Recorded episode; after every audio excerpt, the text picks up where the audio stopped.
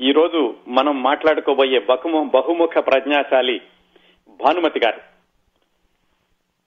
భారతదేశంలోనండి స్త్రీ స్వేచ్ఛ స్వాతంత్ర్యాల గురించి స్త్రీకి సమాన హక్కుల గురించి ఇప్పటికి కూడా ఉద్యమాలు నడుస్తున్న సంగతి మనందరం గమనిస్తూనే ఉన్నాం. పురుషాధిక్య సమాజంలో స్త్రీకి తగినంత గౌరవం లభించడం లేదు అనేటటువంటి వాదనలు కూడా భారతదేశంలో ఇప్పటికీ వినిపిస్తున్నాయి అయితే డెబ్బై ఏళ్ళ క్రిందట ఒక మధ్యతరగతి మహిళ ఆత్మవిశ్వాసం ఉంటే ఆత్మగౌరవం నిలుపుకోవచ్చు అని నిరూపించి నమ్మిన సిద్ధాంతాల కోసం రాజీ పడకుండా జీవించడం ఎలాగో ఆచరించి దిగువ మధ్యతరగతి మహిళ ఎవరెస్టు శిఖరమంత ఎత్తుకి ఎలా ఎదగవచ్చో తన జీవితాన్నే ఒక ఉదాహరణగా చేశారు భానుమతి గారు. ఆవిడ డెబ్బై సంవత్సరాల క్రిందట ఎంత చిన్న వయసులో ఎన్ని విజయాలు సాధించారంటేనండి కేవలం పద్నాలుగు సంవత్సరాల వయసులో ఆవిడ మొట్టమొదటి సినిమాలో నటించారు. పద్దెనిమిది ఏళ్ళకి ప్రేమ వివాహం చేసుకున్నారు. పంతొమ్మిది సంవత్సరాలకి కొడుకుకి జన్మనిచ్చారు. ఆ పంతొమ్మిది సంవత్సరాల వయసులోనే మొట్టమొదటిసారిగా కథ కూడా రాశారు ఆవిడ ఇరవై ఒక్క సంవత్సరాలకి సొంత సినిమా నిర్మించారు. ఇరవై ఐదు సంవత్సరాలకి సొంత స్టూడియో నిర్మించారు. ఇరవై ఎనిమిది సంవత్సరాలకి సొంతంగా దర్శకత్వం చేశారు. ఇరవై తొమ్మిది సంవత్సరాలకి సొంతంగా సంగీత దర్శకత్వం చేశారు. ఇంతకంటే స్ఫూర్తి ఇంకేమైనా ఉంటుందండి? ఒక స్త్రీ తలుచుకుంటే సరైనటువంటి మార్గంలో వ్యక్తిత్వాన్ని దిద్దుకుంటూ ఆత్మవిశ్వాసాన్ని నిలుపుకుంటూ సంకల్పం చల్లారిపోకుండా ముందుకెళ్తే ఎన్ని సాధించగలరు? అనడానికి ప్రత్యక్ష ఉదాహరణ భానుమతి గారు. పద్నాలుగు సంవత్సరాల నుంచి ఇరవై తొమ్మిది సంవత్సరాల లోపు ఆవిడ ఎంతో మంది సాధించలేని విజయాలని ఆవిడ సొంతం చేసుకున్నారు. ఆ విజయాలని అలాగా ఆవిడ చివరి వరకు కూడా కొనసాగించారు. దాదాపు డెబ్బై డెబ్బై ఐదు సంవత్సరాల వయసు వరకు కూడా ఆవిడ సినిమాల్లో తనదైనటువంటి శైలిలో నటిస్తూనే ఉన్నారు. అందుకే ఒక కవి చెప్పినట్టుగా చల్లారని సంకల్పం నీ తోడుంటే అల్లావుద్దీన్ అద్భుత దీపం అవసరం లేదంట అనడానికి చక్కటి నిలువెత్తు నిదర్శనం భానుమతి గారు. ఈ భానుమతి గారి జీవన ప్రస్థానం కేవలం మహిళలకి మాత్రమే కాదండి అర్థం చేసుకున్న ప్రతి వారికి కూడా స్ఫూర్తిదాయకంగా ఉంటుంది. భానుమతి గారి గురించి అండి యాభై సంవత్సరాల క్రిందట ఆవిడ పాటల యొక్క రికార్డు కొలంబియా కంపెనీ వాళ్ళు వేసినప్పుడు దాని మీద ఆవిడ గురించి రాశారు. ఏమనంటే స్వరవాహిని స్వరమోహిని స్వరారోహ స్వరవర్ణిని చలనచిత్ర ధరణినేలు భరణి రాణి భానుమతికి సంగీతపు సామ్రాజ్ఞికి సాటి లేరు లేరు లేరు. సప్తస్వర సాగరాల గుప్తమ్మగు నమృతమ్ము చిలికి చిలికి వెలికి తీసి నిలుపుకొన్నదా గళము. ఆ మంగళ గళమున చిరు పొగరు వగరు రంగరించి సరిగమలు పదని సరిగమ పదనిసలామె స్వరసుధలకు సంతరించే అని యాభై ఏళ్ళ క్రిందట కొలంబియా కంపెనీ వాళ్ళు ఆవిడ పాటల రికార్డు మీద క్యాసెట్ మీద వేశారండి ఆ మాటల్ని. భానుమతి గారిని సినిమాల్లో అష్టావధాని కూడా అని కూడా పిలుస్తూ ఉంటారండి. ఎందుకంటే ఆవిడ్ని కేవలం గాయని అనో సంగీత దర్శకురాలు అనో లేకపోతే కథానాయిక అనో మాత్రమే పరిచేయడం చాలా తక్కువ అవుతుంది. ఆవిడ ఎనిమిది రంగాల్లో కూడా ప్రవేశం ఉందండి. ఎలాగంటే ఆవిడ కథానాయిక గాయని. సంగీత దర్శకురాలు సినీ దర్శకురాలు సినీ నిర్మాత స్టూడియో ఓనర్ రచయిత్రి జ్యోతిష్ శాస్త్రంలో కూడా ఆవిడకి ప్రవేశం ఉందండి. ఇలా ఎనిమిది రంగాల్లో కూడా ఆవిడ తనదైన ముద్ర వేశారు అని సినీ ప్రముఖులందరూ కూడా ఆవిడ్ని అష్టావధాని అని పిలుస్తూ ఉంటారండి. ఆ రోజుల్లో ఆ రోజుల్లోనే కాదు ఇప్పటికి కూడానండి సినిమా రంగం అనగానే ఆడపిల్లని ఆట బొమ్మలాగా చూస్తారని పురుషాధిక్య రంగం అని పేరుంది. అలాంటి చలనచిత్ర రంగంలో ఇన్ని విజయాలు సాధించాలంటే చాలా ప్రత్యేకమైన విశిష్టమైన విలక్షణమైన వ్యక్తిత్వం ఉండాలి. కదండి? అంటే ఆ వ్యక్తిత్వం ఉండడమే కాకుండా వ్యక్తిత్వాన్ని కాపాడుకునేటటువంటి క్రమశిక్షణ ఉండాలి కొండలనైనా ఢీ కొట్టగలన గుండె ధైర్యం ఉండాలి. ఇవన్నీ కూడా భానుమతి గారి ప్రతిభలోనే కాకుండా ఆవిడ వ్యవహార శైలిలో కూడా చాలా సమృద్ధిగా ఉన్నాయండి. ఆవిడ వ్యవహార శైలి గురించి చెప్పుకోవాలంటే భానుమతి గారు అనగానే ఒక మహారాణి దర్పం టీవీ గుర్తొస్తుంటాయి కదా. అందుకే చాలా మంది ఆమెకి గర్వం అని అహంభావం అని చాలా మంది అనుకుంటూ ఉండేవాళ్ళు దూరంగా చూసిన వాళ్ళు. దానికి ఆవిడ చెప్పిన సమాధానం ఏమిటంటే నా మీద నాకున్న నమ్మకాన్ని గౌరవాన్ని అహంకారం అనే వాళ్ళకి మోసగించే మొహమాటం వికారపు వినయం అభినయించడానికి ఇష్టం లేక నేను నిష్కర్షగా అనే మాటల్ని విని తలపగరు అని విమర్శించే వాళ్ళకి నేను చెప్పగలిగింది ఏమి లేదు అన్నారు. మీరందరూ నన్ను అహంభావం అనుకుంటున్నారు అది నా మొహమాటం లేనితనం నా ఆత్మవిశ్వాసం మాత్రమే అని ఆవిడ చెప్తూ ఉండేవాళ్ళు. అలాగే ఈవిడ వ్యవహార శైలికి ఒకటి రెండు ఉదాహరణలు చెప్పుకోవాలంటేనండి ఒకసారి ఒక సాంస్కృతిక సంస్థ వాళ్ళు భానుమతి గారికి ఏదో అవార్డు ప్రకటించాము మీరు మా ఫంక్షన్కి రావాలి అని పిలవడానికి వచ్చారు. వస్తే ఆవిడ ఏమన్నారంటే నన్ను గుర్తించినందుకు చాలా కృతజ్ఞతలు అని అనలేదు ఆవిడ. మీకు ధన్యవాదాలు అని అనలేదు ఆవిడ. నాకు చాలా సంతోషంగా ఉంది అని కూడా అనలేదు. ఆవిడ ఏమన్నారంటే ఐ లైక్ యువర్ టేస్ట్. మీ అభిరుచి చాలా బాగుంది అన్నారటండి. చాలా సార్లు ఆవిడ చెప్తూ ఉండేవాళ్ళు. ఫాల్స్ డిగ్నిటీ లాగా ఫాల్స్ మొడెస్టీ అంటే కూడా నాకు ఇష్టం ఉండదు అని ఆవిడ చెప్పేవాళ్ళండి. అయితే చాలా మంది ఏమంటారంటే దగ్గరగా చూసిన వాళ్ళు ఆవిడని అడిగారట ఏమండి బయట అందరూ ఇలా అనుకుంటారు కదా ఎందుకు ఇలాంటి పేరు వస్తోంది? అంటే ఆవిడ చెప్పారట ఈ మగవాళ్ళు ఎక్కువగా డామినేట్ చేస్తున్నటువంటి ఈ సినిమా రంగంలో ఆ మాత్రం పొగరు వగరు అవసరం కనుకే అలా ఉంటాను అంతకు మించి నిజంగా అలాంటి దాన్ని కాను అని ఆవిడ అనడమే కాదు ఆవిడ సన్నిహితులందరూ కూడా చెప్తూ ఉంటారు. ఆవిడతో సన్నిహితంగా మలిగిన వాళ్ళు నిజానికి ఆవిడకి అహంభావం లేదు. కానీ ఈ సమాజంలో ఆ చలనచిత్ర రంగంలో అలా నెగ్గుకుంటూ రావాలి కాబట్టి అలాగా ప్రవర్తిస్తూ ఉండేవాళ్ళు అని చెప్తూ ఉంటారు.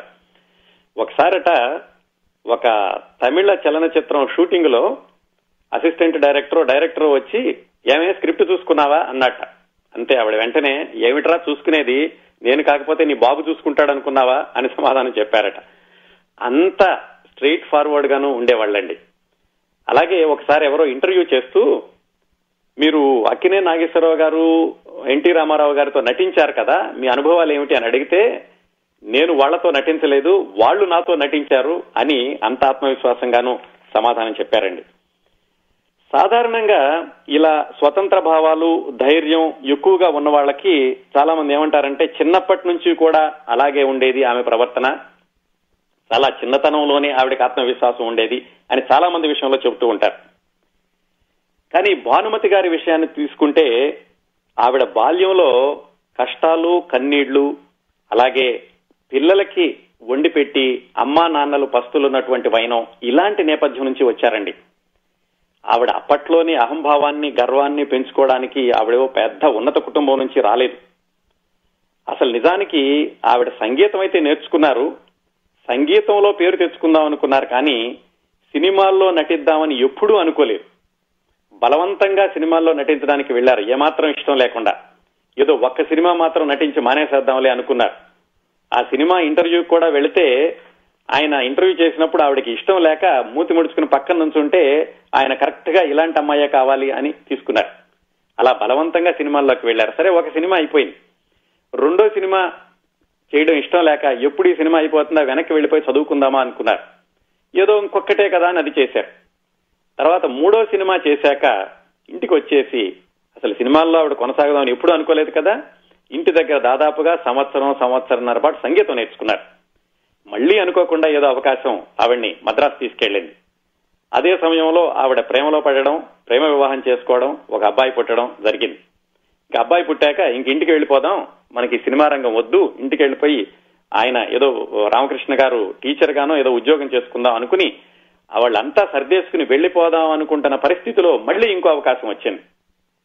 అలా ఆవిడకి చిన్నతనంలోనే ఏమాత్రం ఇష్టం లేకుండానే సినీ రంగ ప్రవేశం చేసి కొనసాగిన ఇంకా అక్కడి నుంచి ఒకసారి కొడుకు జన్మించాక ఇంకా సినిమా రంగంలో కొనసాగాలి. మంచి భవిష్యత్తు ఇవ్వాలి కుమారుడికి అనే ఉద్దేశంతో ఆవిడ కొనసాగారు. ఆ కొనసాగడం దాదాపుగా ఆవిడకి డెబ్బై ఐదు సంవత్సరాల వయసు వచ్చే వరకు కూడా వివిధ రకాల పాత్రల్లో హీరోయిన్ గాను ఆ తర్వాత క్యారెక్టర్ యాక్ట్రెస్ గాను కూడా మనకి తెలుగు వారికి చక్కటి సినిమాలని అందించారు భానుమతి గారు. ఇదండి ఆవిడ వ్యవహార శైలి ఆవిడ సినిమాలో నిలుపుకున్నటువంటి ఆత్మ గౌరవం అందరిలోనూ తెచ్చుకున్నటువంటి గౌరవం.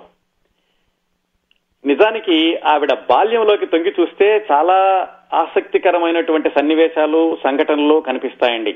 ఇప్పుడు ఇంతకు ముందు ఇప్పుడు నువ్వు చెప్పినట్టుగా స్థూలంగా అది ఆవిడ సినీ జీవిత చరిత్ర.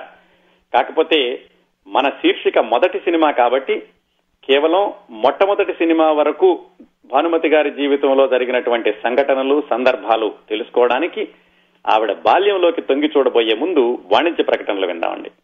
కౌముది మీ ముంగిట్లో సాహితీ చంద్రిక వెబ్ మాసపత్రిక. అలరించే సీరియల్స్ ఆకట్టుకునే కథలు ప్రతి నెలా ప్రత్యేక కథనాలు పాఠకులు పాల్గొనే ఫీచర్స్ వినూత్నమైన సినీ విశేషాలు కడుపుబ్బ నవ్వించే హాస్య వల్లరులు ప్రతి పేజీలో కొత్తదనం ప్రతి సంచిక ఒక ప్రత్యేకం. కౌముది వెబ్ మాసపత్రిక. చదవండి చదివించండి. డబ్ల్యూడబ్ల్యూడబ్ల్యూ డాట్ కౌముది dot net KOUMUDI dot net మీ అభిమాన రచయిత కిరణ్ ప్రభ సంపాదకత్వంలో కౌముది వెబ్ మాసపత్రిక. భానుమతి గారు చనిపోయినప్పుడు వేటూరి గారు ఒక వ్యాసం రాస్తూ ఆవిడ గురించి చెప్పారండి. ఆమె వెళ్ళిపోయింది తిరిగి రాని లోకాలకు వెళ్ళిపోయింది కానీ ఆమె ఆమెలో ఆమె ఇక్కడే ఉంది.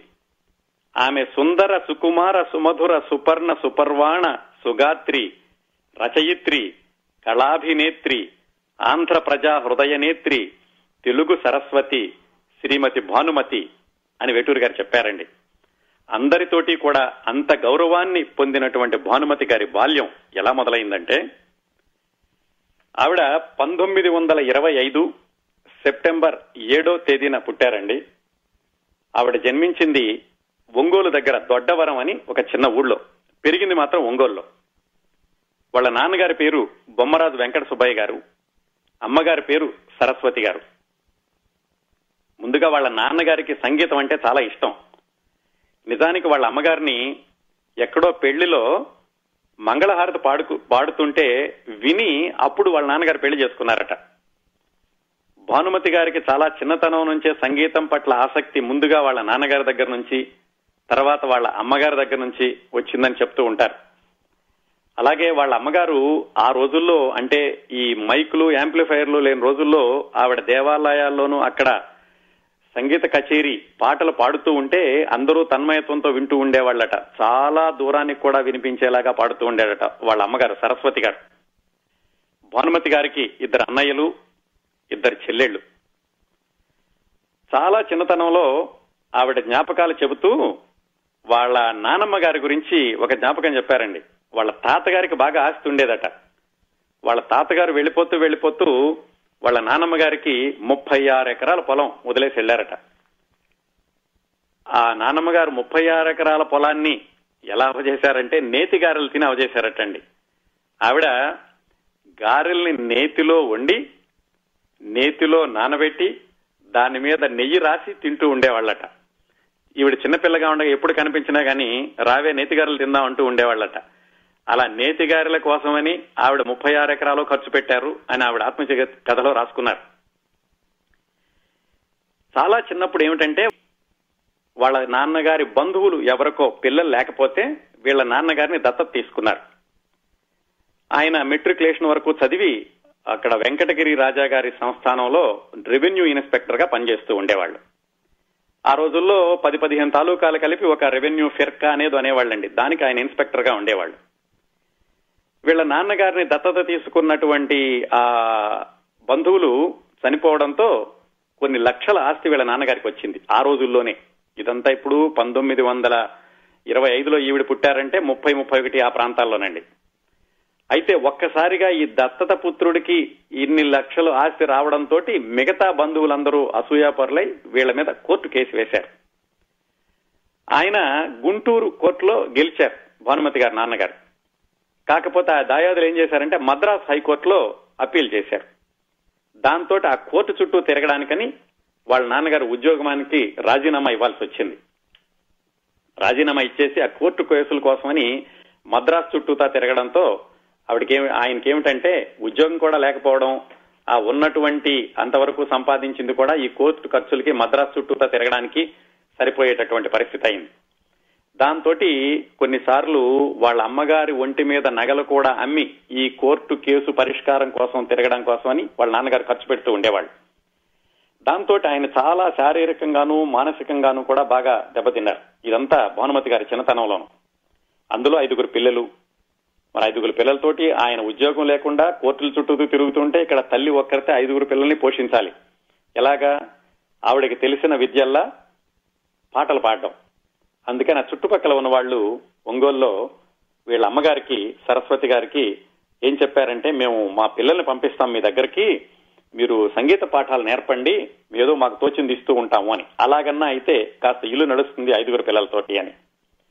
కాకపోతే వీళ్ళ అమ్మగారు బయటికి వెళ్ళేటటువంటి పరిస్థితి కాదు. ఎందుకంటే ఐదుగురు పిల్లల్ని పొద్దున్నే తయారు చేసి స్కూలుకు పంపించి మళ్ళా వాళ్ళు వచ్చే వరకు ఇంటి పనులు చేసి మళ్ళా సాయంకాలం వచ్చేసరికి వాళ్ళకేమన్నా తయారు చేసి ఇలాంటి పనులన్నీ ఉంటాయి కాబట్టి ఆవిడ ఇల్లు వదిలి బయటికి వెళ్ళలేమంటే అప్పుడు ఈ సంగీత పాఠాలు చెప్పండి అని చెప్పిన వాళ్ళు మేమే మీ ఇంటికి పంపిస్తాము మీరు రావాల్సిన అవసరం లేదు అని వాళ్ళ పిల్లల్ని భానుమతి గారి తల్లి గారి దగ్గరికి సంగీత ట్యూషన్లకు పంపించి ఆ విధంగా వాళ్ళ కుటుంబానికి సహాయం చేస్తూ ఉండేవాళ్ళు.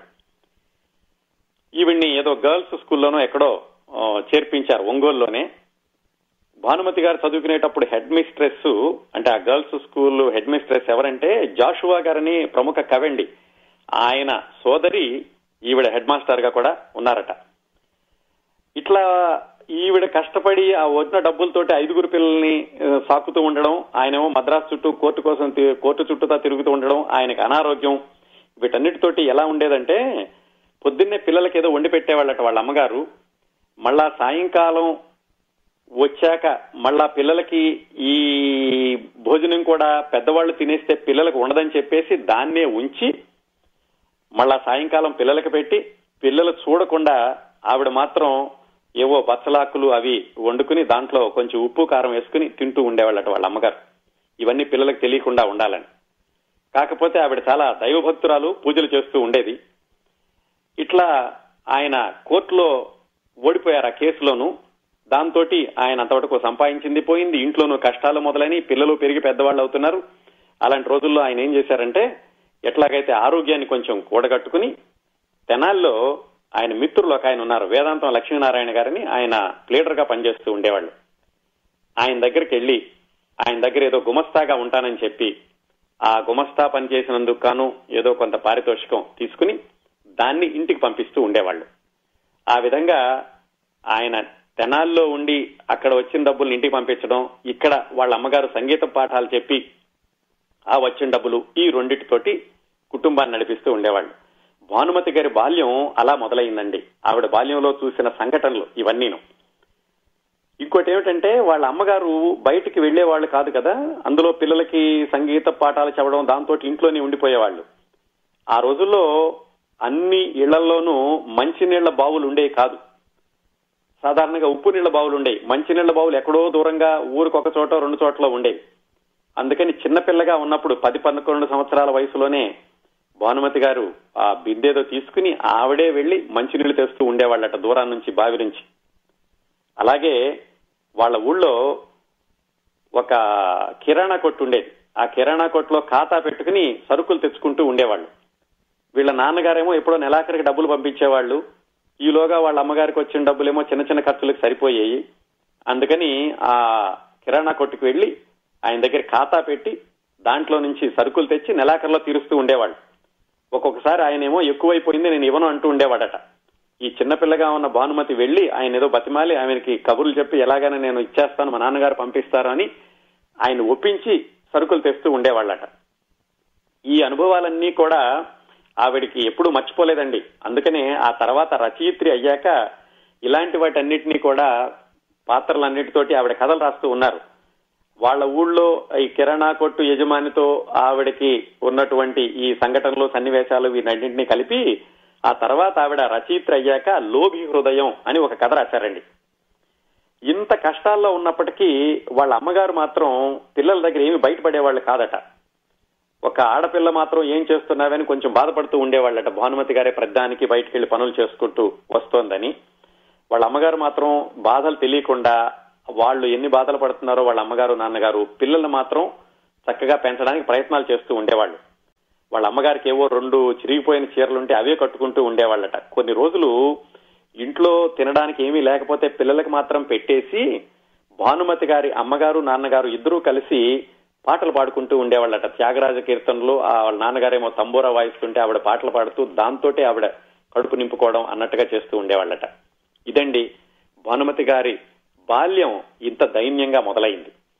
అయితే వాళ్ళ అమ్మగారు ఈ చెప్పేటటువంటి సంగీత పాఠాల్లో భానుమతి గారు కూడా నేర్చుకోవడం అలాగే వాళ్ళ నాన్నగారు కూడా భానుమతి గారిని సంగీతం వైపు ప్రోత్సహించడం దీంతో చిన్న వయసు నుంచి ఆవిడకి సంగీతం మీద ఆసక్తి వాళ్ళ అమ్మగారి దగ్గర నేర్చుకోవడం. అంతేకాకుండా ఈవిడ బయట ఎక్కడైనా ఊళ్ళో వినిపించేటటువంటి రేడియోలో వచ్చేటటువంటి రికార్డులు అవి విని ముఖ్యంగా ఎంఎస్ సుబ్బలక్ష్మి గారంటే చాలా ఆసక్తి పెంచుకున్నారు అత చిన్నతనంలోనే.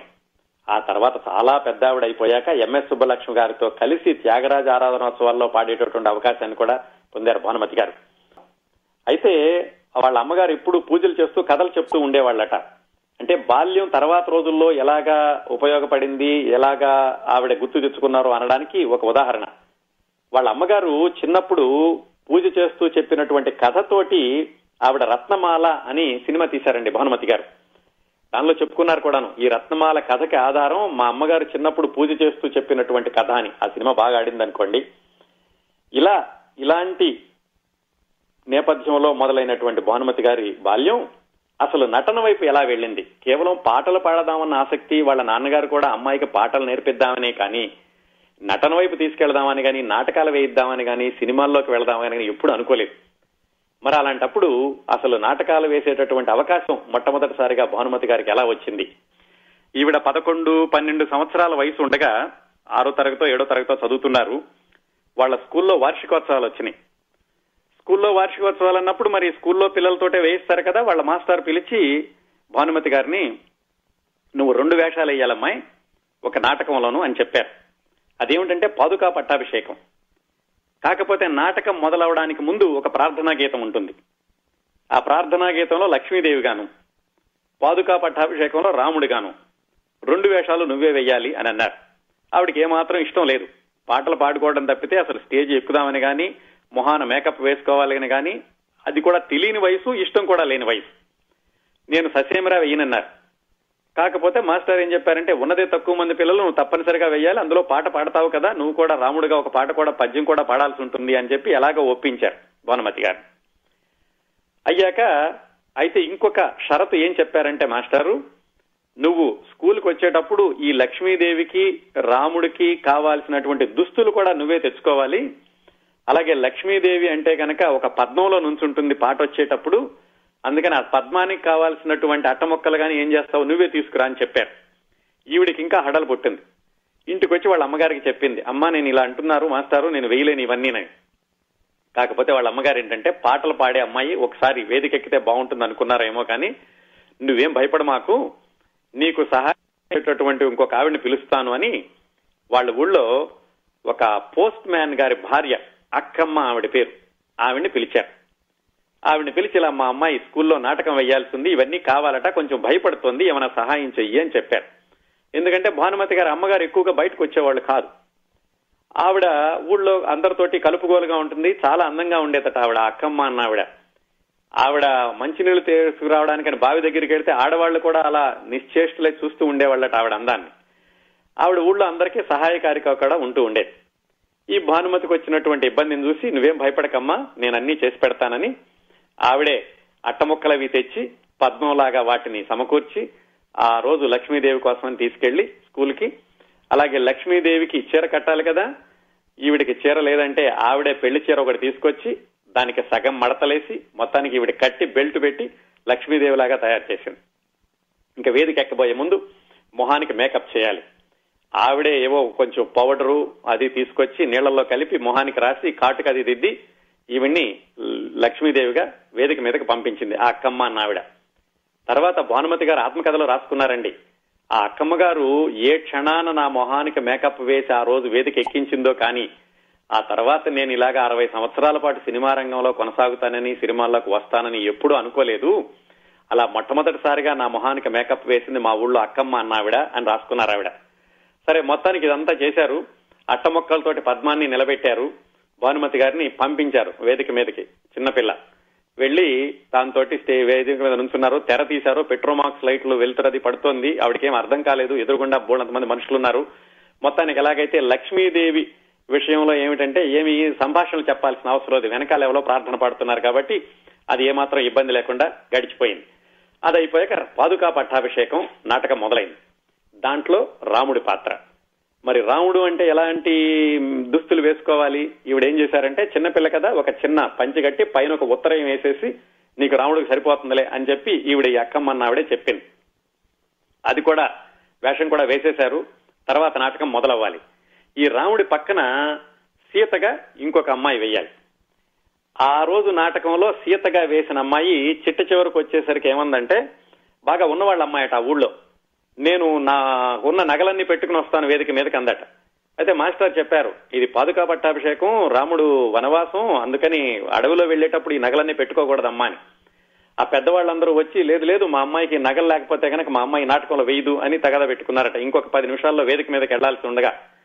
ఇంకా అప్పటికప్పుడు ఆ అక్కమ్మ గారు మిగతా వాళ్ళు కలిసి సరే అయితే నగలు పెట్టుకుని మాత్రం వెళ్ళకూడదు అడవిలో ఉన్నటువంటి సీత నగలు పెట్టుకోదు అని అప్పటికప్పుడు ఎవరో ఇంకొక పేద అమ్మాయిని చూసి ఆ అమ్మాయి గబగబా చీర కట్టి ఈ రాముడు పక్కన సీతగా వాళ్ళిద్దరిని కలిపి స్టేజ్ మీదకి పంపించారు మొత్తానికి ఆ విధంగా రాముడిగా పాదుకా పట్టాభిషేకంలో వేషం వేస్తూ భానుమతి గారు మొట్టమొదటిసారిగా వేదికెక్కి ఏవో ఒకటి రెండు పద్యాలు పాటలు అలాంటివి ఏవో పాడినట్టున్నారు. ఆ విధంగా మొత్తానికి ఎలాగైతే గండం గడిచింది ఆవిడైతే మనస్ఫూర్తిగా వేద్దామని కానీ ఆసక్తిగా కానీ చేయలేదు బలవంతంగా అయినా కానీ వెళ్ళారు అది విజయవంతం అయ్యింది. ఆ మర్నాడందరూ పిల్లలందరూ స్కూల్లో ఈవిడ వెళ్తుంటే అరే రాముడు వెళ్తున్నాడు రోయ్, రాముడు వెళ్తున్నారు పట్టాభిషేకంలో రాముడు అమ్మాయి అని వెనకాల నుంచి గోల చేయడం మొదలు పెట్టారట ఆవిడకి ఇంకా సిగ్గేసి ఎట్టి పరిస్థితుల్లోనూ ఇంకా ఈ నాటకాల వైపు రాకూడదు అని అనుకున్నారట. అదండి భానుమతి గారు ఆ తర్వాత రోజుల్లో అద్భుతమైనటువంటి నటీమణిగా పేరు తెచ్చుకున్న భానుమతి గారు మొట్టమొదటిసారిగా వేదిక ఎక్కినటువంటి సందర్భం సన్నివేశం అది. ఆ నాటకం అయిపోయినటువంటి నాలుగైదు రోజులకి వాళ్ళ ఇంటికి ఒక వాళ్ళ నాన్నగారి మిత్రుడు ఒక ఆయన వచ్చారు. ఆ మిత్రుడు గారి పేరు గోవిందరాజు సుబ్బారావు. ఆయన ఎవరో చూద్దాం. మీకు బాగా గుర్తుంటే గనక మనం మాలపిల్ల సినిమా గురించి మాట్లాడుకున్నప్పుడు ఈ గోవిందరాజు సుబ్బారావు గారి గురించి చెప్పుకున్నామండి. చాలా చోట్ల గోవిందరాజుల సుబ్బారావు అని ఉంటుంది. లా లేదండి. ఆయన అసలు పేరు గోవిందరాజు సుబ్బారావు. ఆయన తెనాల్లో డాక్టర్ గారు. బహుశా భానుమతి గారి నాన్నగారికి ఆ తెనాల్లో పరిచయం అనుకుంటాను. ఆయన డాక్టర్గా ఇంగ్లీష్ మందులు ఇస్తుండేవాళ్ళు హోమియో మందులు కూడా ఇస్తూ ఉండేవాళ్ళు. అది కాక ఆయన సైంటిఫిక్ వ్యాసాలు కూడా రాస్తూ ఉండేవాళ్ళండి ఆ రోజుల్లో. ఇదంతా పంతొమ్మిది వందల ముప్పై రెండు ముప్పై మూడు ప్రాంతాల్లో. ఈ రెండు కాకుండా డాక్టర్గా ఉన్నటువంటి గోవిందరాజు సుబ్బారావు రంగస్థల నటుడుగా కూడా చాలా పేరు తెచ్చుకున్నారు. ఇప్పుడు మనం మాట్లాడుకునే సమయానికి దాదాపు ఇరవై సంవత్సరాల ముందు నుంచే ఆయన రంగస్థలం మీద అన్ని రకాల పాత్రలు కూడా పెట్టింది పేరు. సరిగ్గా ఆయనకి మాలపిల్ల సినిమాలో అవకాశం వచ్చింది. ఆ అవకాశం వచ్చినటువంటి ఆ రోజుల్లో కొంచెం అటు ఇటుగా ఒంగోలు వచ్చారు. మిత్రుడు వెంకట సుబ్బయ్య గారిని కలుసుకుందామని. ఆ వెంకట సుబ్బయ్య గారి ఇంటికి వచ్చినప్పుడు భానుమతి చిన్నపిల్ల ఆవిడ్ని చూశారు. చూసి ఏమిటి వెంకట సుబ్బయ్య మీ అమ్మాయి ఏమి చదువుతోంది ఏమిటి అని అడిగారు. ఏడో ఎనిమిదో చదువుతోందని ఆయన చెప్పారు. ఏమైనా లలిత కళల్లో ఆసక్తి ఉందా అంటే వాళ్ళ నాన్నగారు చెప్పారు. ఇలా పాటలు పాడుతుంది మొన్నే స్కూల్లో ఒక చిన్న నాటకం కూడా వేసింది అని. గోవిందరాజు సుబ్బారావు గారు భానుమతిని దగ్గర తీసుకుని అమ్మ బాగున్నావా? ఏం నాటకం వేసా ఏమిటి? అంటే ఆవిడకి వచ్చినటువంటి అనుభవం ఏదో చెప్పింది. ఆయన అన్నారు అమ్మాయి చక్కగా ఉంది. అసలు నేనే నాకు పిల్లలు లేరు కదా. నేను పెంచుకునేవాడిని కానీ మా తమ్ముడు గారి పిల్లల్ని ఇప్పటికే పెంచుకుంటున్నాను అని ఆయన సరదాగా అన్నారు. ఆ గోవిందరాజు సుబ్బారావు గారు పెంచుకున్న వాళ్ళ తమ్ముడి గారి అమ్మాయే మన ప్రఖ్యాత దర్శకుడు చిత్రకారుడు బాపు గారి భార్య అండి. ఆ మాట అన్నారు సరదాగాను. తర్వాత ఈ భానుమతి ఆ చిన్నపిల్లకి పాటలు బాగా వచ్చు అన్న విషయం తెలుసుకుని ఆయన ఏమన్నారంటే సుబ్బయ్య గారు మనం పా పాపతోటి మనం రికార్డులు ఇప్పించాలండి అని అన్నారు. ఆ రోజుల్లో ఏమిటంటే సంగీతం నేర్చుకున్న వాళ్ళకి తరువాతి దశ చాలా పేరు వచ్చేటటువంటి కార్యక్రమం ఏమిటంటే వాళ్ళతోటి గ్రామ్ ఫోన్ రికార్డులు విడుదల చేయడం.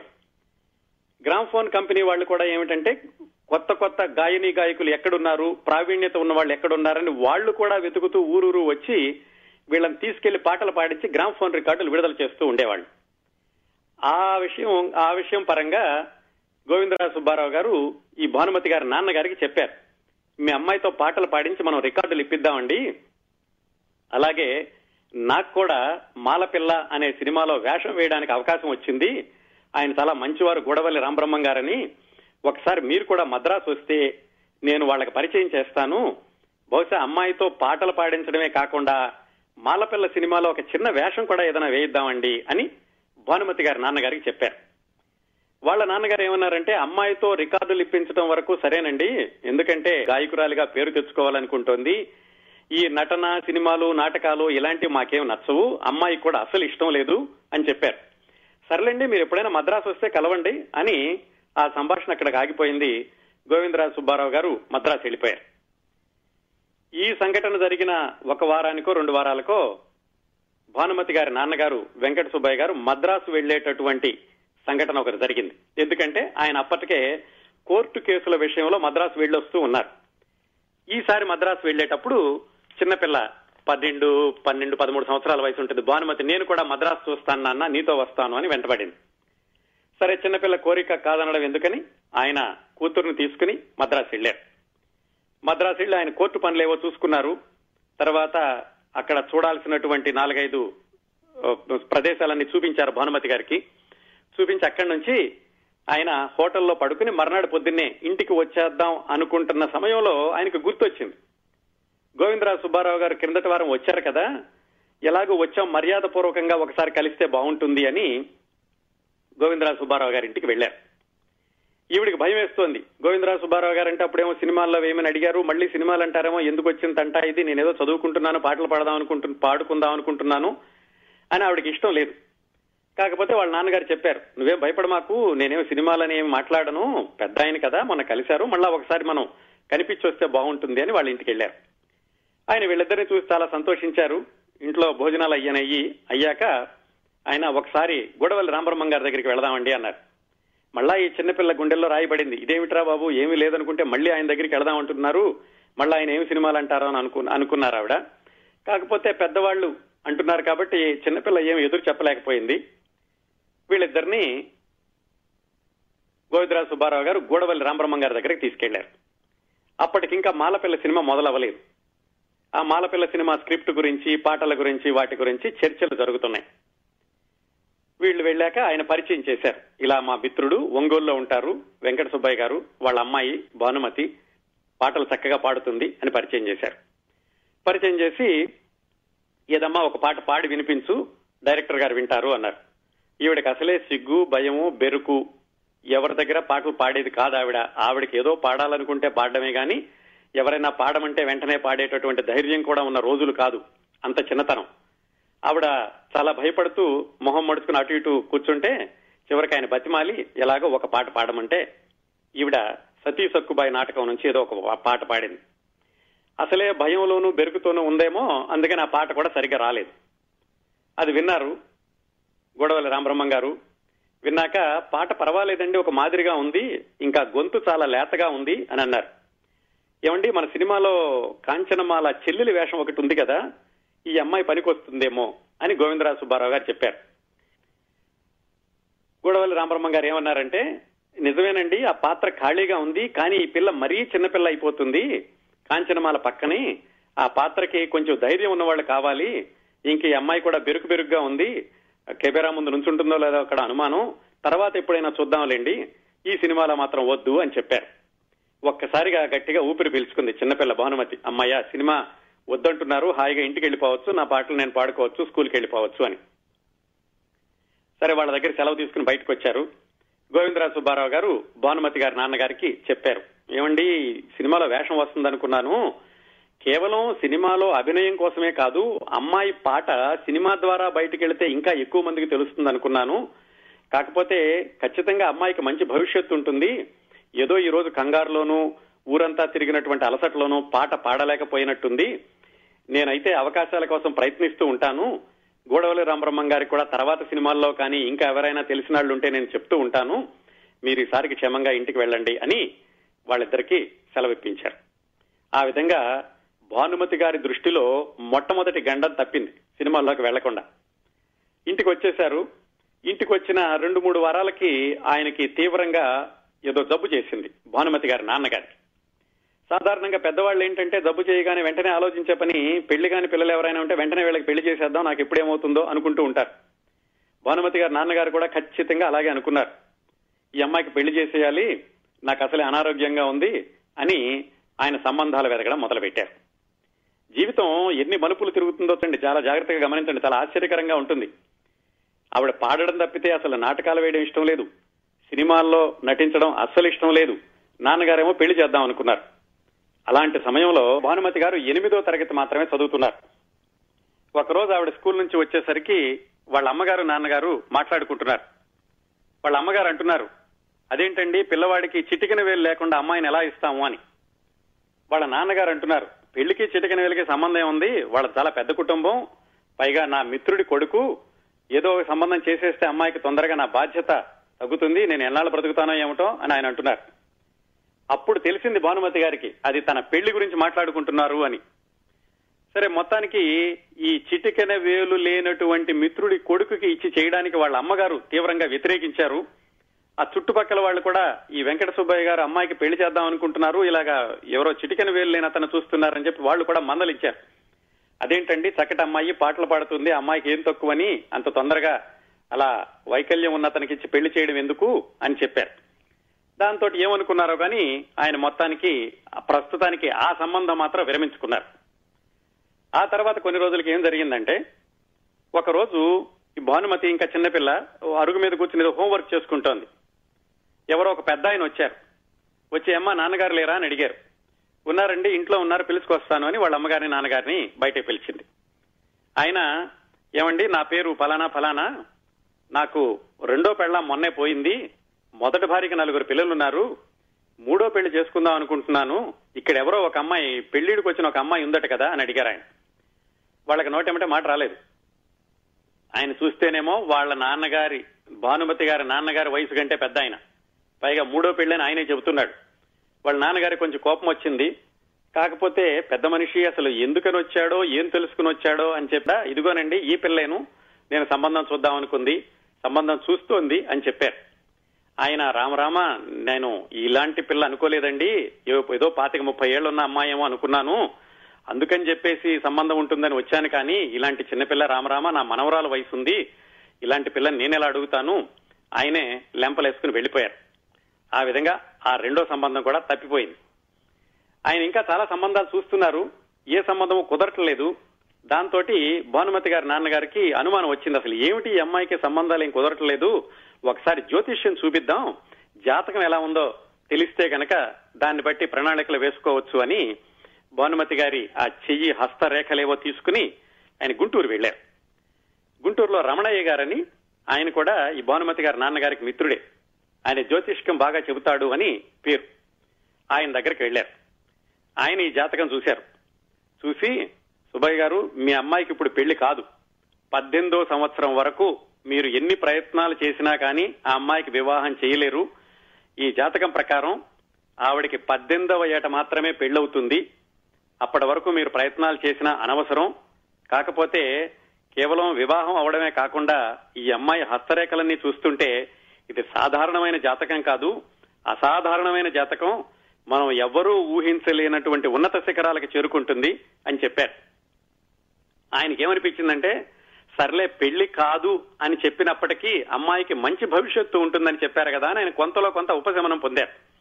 పొంది ఇంటికి వచ్చేశారు ఇంటికి వచ్చేశాక ఇంకో సంఘటన జరిగింది. ఒకరోజు ఇంకొక ఆయన వచ్చారు వీళ్ళ ఇంటికి ఆయన ఏమిటంటే గౌరీనాథ శాస్త్రి అన్న ఆయన పంపించారండి. మీ అమ్మాయి పాటలు బాగా పాడుతుందట కదా. ఒక గ్రామ్ ఫోన్ కంపెనీ వాళ్ళు కొత్తగా పాటలు పాడే వాళ్ళ కోసం చూస్తున్నారు.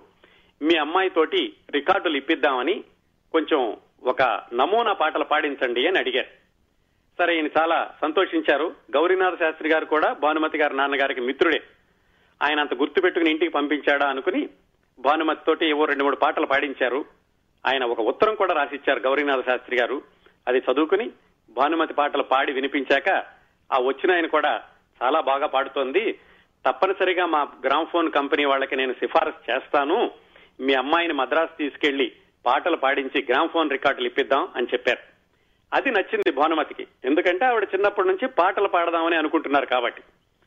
ఆ అవకాశం వచ్చింది. ఇంకా మళ్ళా ఆయన వెనక్కి వెళ్ళి మళ్ళా ఎప్పుడు కబురు చేస్తారా అని వీళ్ళు వేచి చూస్తూ ఉండగా ఇంకో కబురు వచ్చింది. ఈసారి ఇంకో మనిషి వచ్చాడు. ఆయన ఏం చేశాడంటే గోవిందరావు సుబ్బారావు గారు పంపించారండి అని చెప్పారు. ఆ వచ్చినతను ఏం చెప్పాడంటే సి పుల్లయ్య గారని ఉన్నారండి. ఆయన దగ్గరికి పంపించమని మిమ్మల్ని గోవిందరాజు సుబ్బారావు గారు ఈ ఉత్తరం రాసిచ్చారు అని చూపించాడు. ఆ ఉత్తరం తీసి చూశారు భానుమతి గారు నాన్నగారు. దాంట్లో ఆ గోవిందరాజు సుబ్బారావు గారు ఏం రాశారంటే సి పుల్లయ్య గారు అప్పటికి చాలా ప్రసిద్ధమైనటువంటి దర్శకుడండి ఆయన గురించి తెలుసుకుందాం. ఆయన వర విక్రయం అనేటటువంటి ఒక సినిమా తీస్తున్నారు.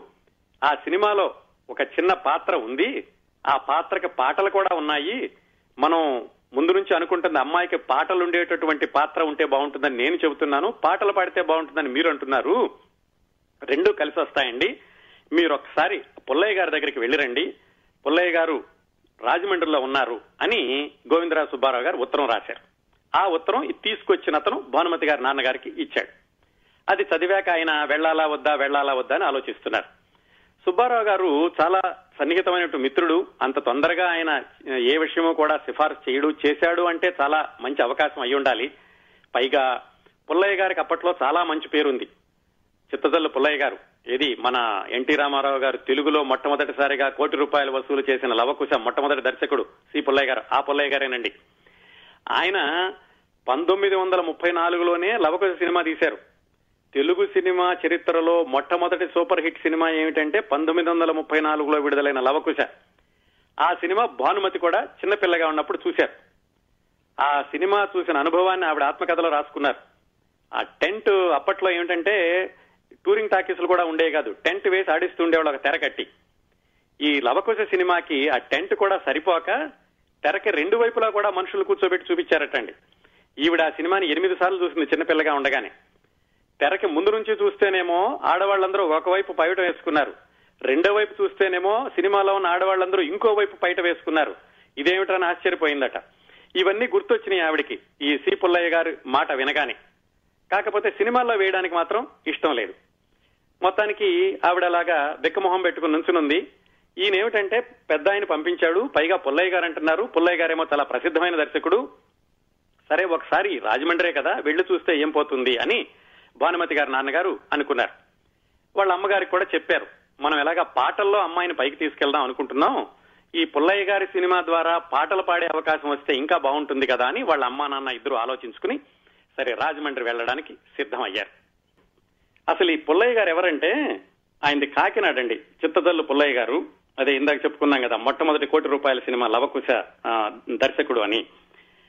ఆయన పంతొమ్మిది వందల ఇరవై ప్రాంతాల్లోనే అంటే ఇప్పటికి వంద సంవత్సరాల క్రిందటే ఆయన ఈ సినిమాలు మూకీ సినిమాలు వస్తున్న రోజుల్లో ఎట్లాగైనా సరే సినిమాల్లో అనుభవం తెచ్చుకోవాలి అని కాకినాడ నుంచి బొంబాయి వెళ్ళారు వాళ్ళని వీళ్ళని పట్టుకుని అన్ని విభాగాల్లో కూడా ఎంతో కొంత అనుభవం సంపాదించుకున్నారు.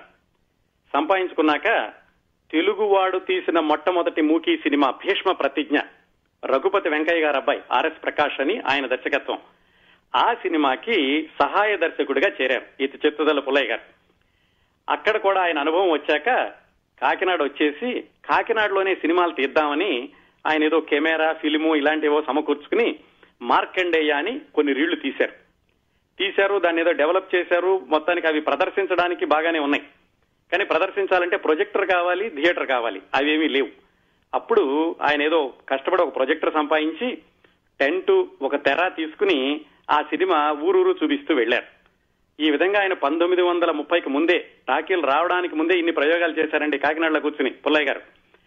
టాకీ సినిమాలు వచ్చాక ఈ అనుభవంతో ఆయన సినిమా దర్శకత్వం వైపు వెళ్ళి టాకీ సినిమా వచ్చిన మరుసటి సంవత్సరమే అంటే పంతొమ్మిది వందల ముప్పై మూడులోనే సావిత్రి అని ఒక సినిమాని తీశారు ఆయన. తీశారంటే దర్శకత్వం వహించారు. ఆ సినిమాకి నిర్మాతలు ఈస్ట్ ఇండియా ఫిల్మ్ కంపెనీ అని కలకత్తాలో ఉండేవాళ్ళు. ఈయన సినిమా కూడా కలకత్తాలోనే తీశారు. అది బాగానే ఆడేది. పంతొమ్మిది వందల ముప్పై నాలుగులో లవకుశ అన్న సినిమా తీశారు. అది సూపర్ హిట్ అయింది.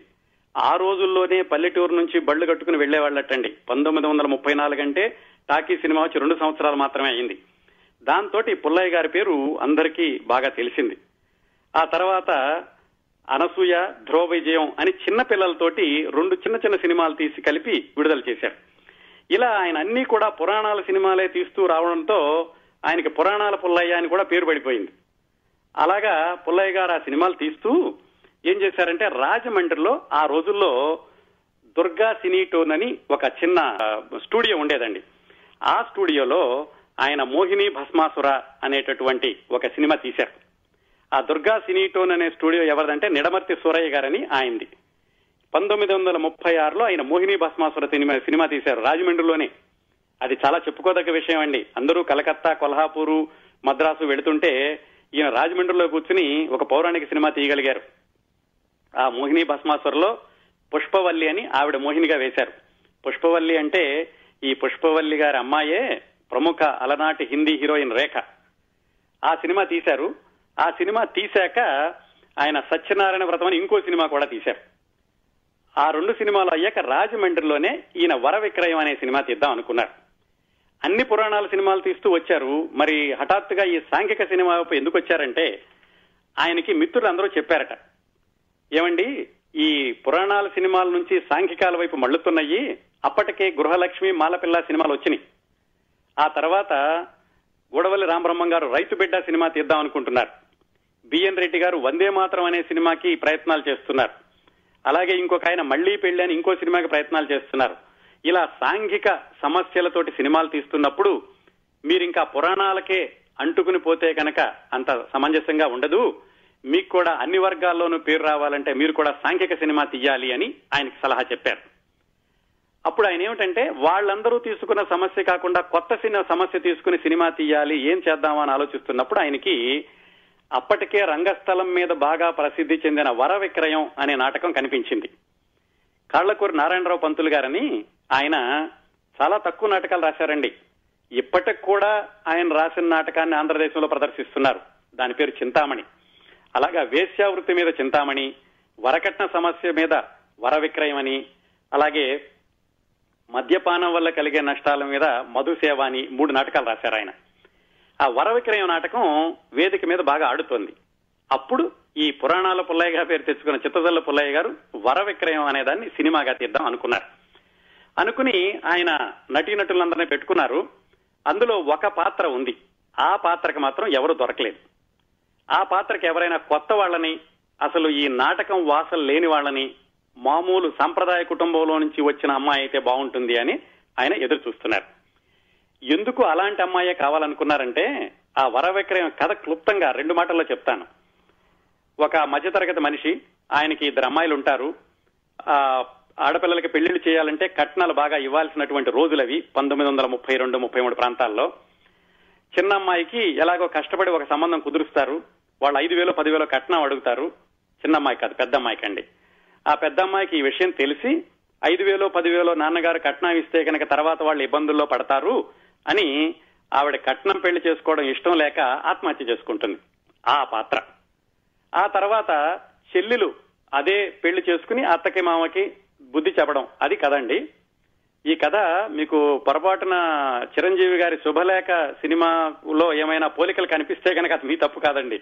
కొంచెం పోలికలు ఉంటాయి. ఈ వరవిక్రమ సినిమాకి ఆ మధ్యన పంతొమ్మిది వందల ఎనభై ప్రాంతాల్లో వచ్చిన చిరంజీవి గారి శుభలేఖ సినిమా కూడా కొన్ని అక్కడక్కడ పోలికలు కనిపిస్తూ ఉంటాయి.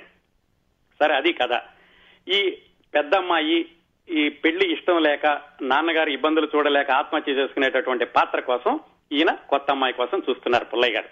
ఇదండి నేపథ్యం. అలాంటి సమయంలో సుబ్బయ్య గారికి భానుమతి గారికి గోవిందరాజు సుబ్బారావు గారు ఉత్తరం రాసి పంపించి రాజమండ్రి తీసుకొచ్చారు. ఇంతకీ వీళ్ళని రాజమండ్రి తీసుకొచ్చినటువంటి మనిషి పేరు చెప్పలేదు కదా? ఆయనే తర్వాత రోజుల్లో ప్రసిద్ధ హాస్య నటుడు రేలంగి గారండి. ఆ రోజుల్లో రేలంగి గారు చిత్తదల్ల పుల్లయ్య గారి దగ్గర సహాయకుడిగా ఉంటూ ఉండేవాడు. సహాయకుడు అంటే అన్ని రకాల పనులు చేస్తూ ఉండేవాడు ఆయన సహాయ దర్శకుడు ప్రొడక్షన్ అసిస్టెంట్ ఇంకా ఆయనకి కావాల్సిన సమస్తమైన పనులు చేస్తూ ఉండేవాడు ఆయన. ఆయన్ని పంపించారనమాట భానుమతి గారిని తీసుకురమ్మని.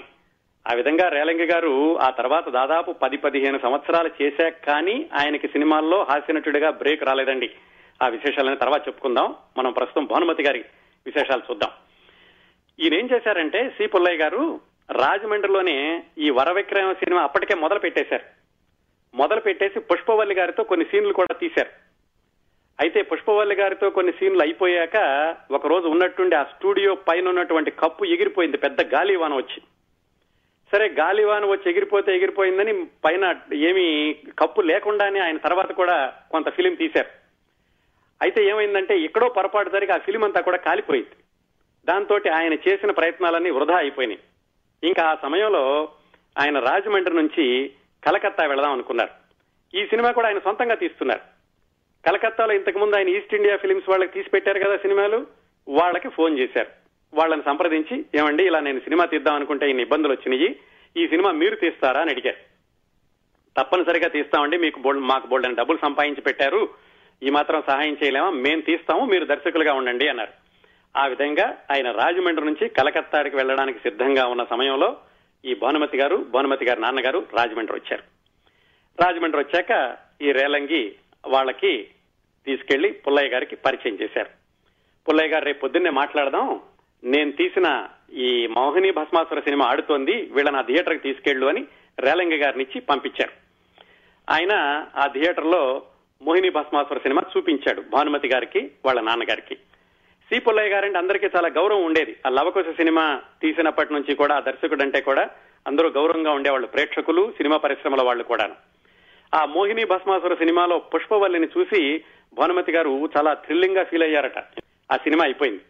మర్నాడు పుల్లయ్య గారి దగ్గరికి తీసుకెళ్ళారు పుల్లయ్య గారు మామూలుగా ఉభయ కుశలోపర అయ్యాక ఏం చేస్తావమ్మా? ఏమిటి? ఏమన్నా పాట పాడతావా? అని అడిగారు.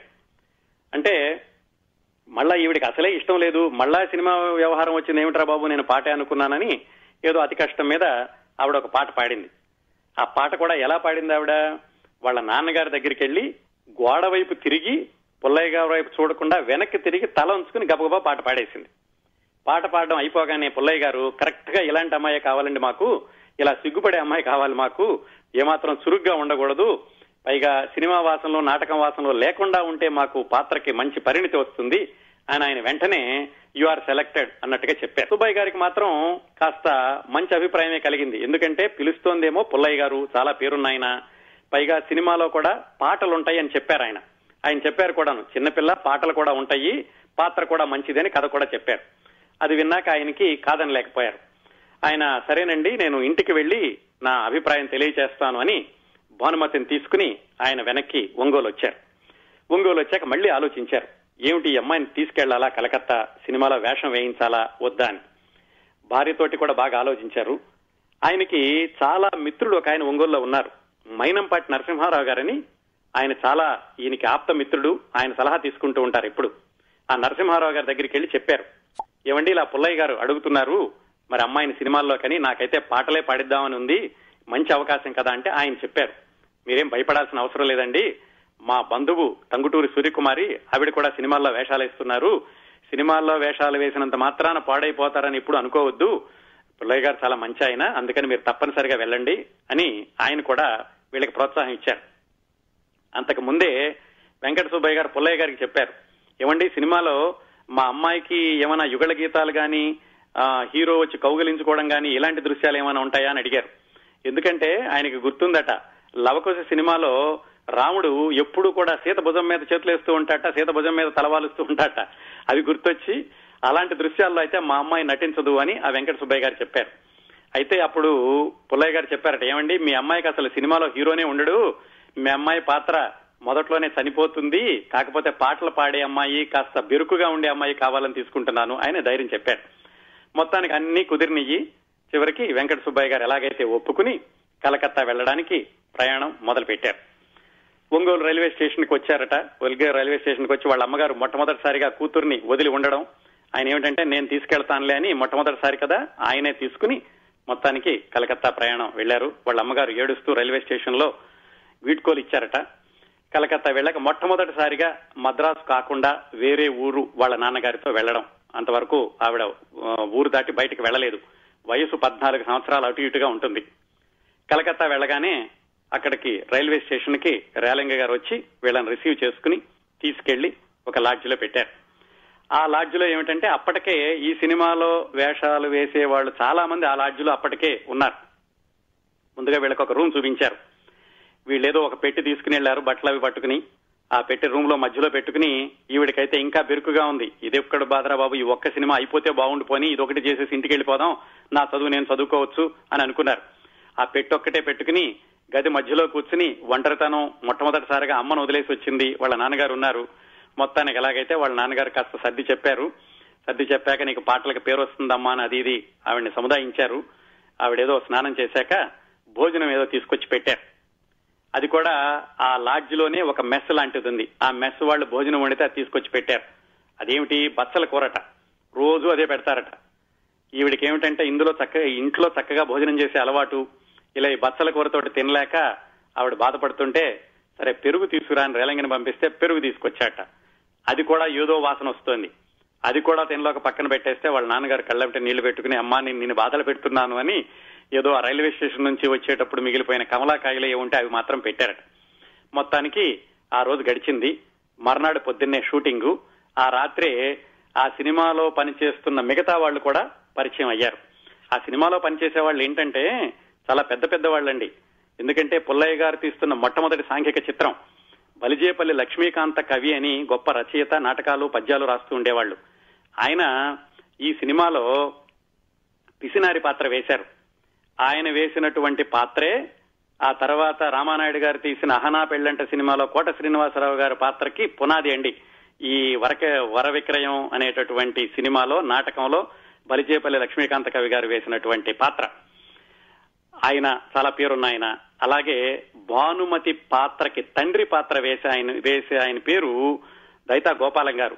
ఆయన కూడా చాలా పండితుడు సంగీతంలో చాలా పేరున్న ఆయన. అక్కినే నాగేశ్వరరావు గారికి సంభాషణ వచ్చాను నేర్పింది ఈ దైతా గోపాలం గారేనండి. తల్లి పాత్ర వేసే ఆవిడ శ్రీరంజని ఆవిడ లవకుశలో సీత పాత్ర వేశారు. ఈ భానుమతి గారి చెల్లెలి పాత్ర వేసేది పుష్పవల్లి. ఏది మోహిని భస్మాసురలో మోహినిగా వేసిన ఆవిడ భానుమతి గారి చెల్లెలి పాత్ర.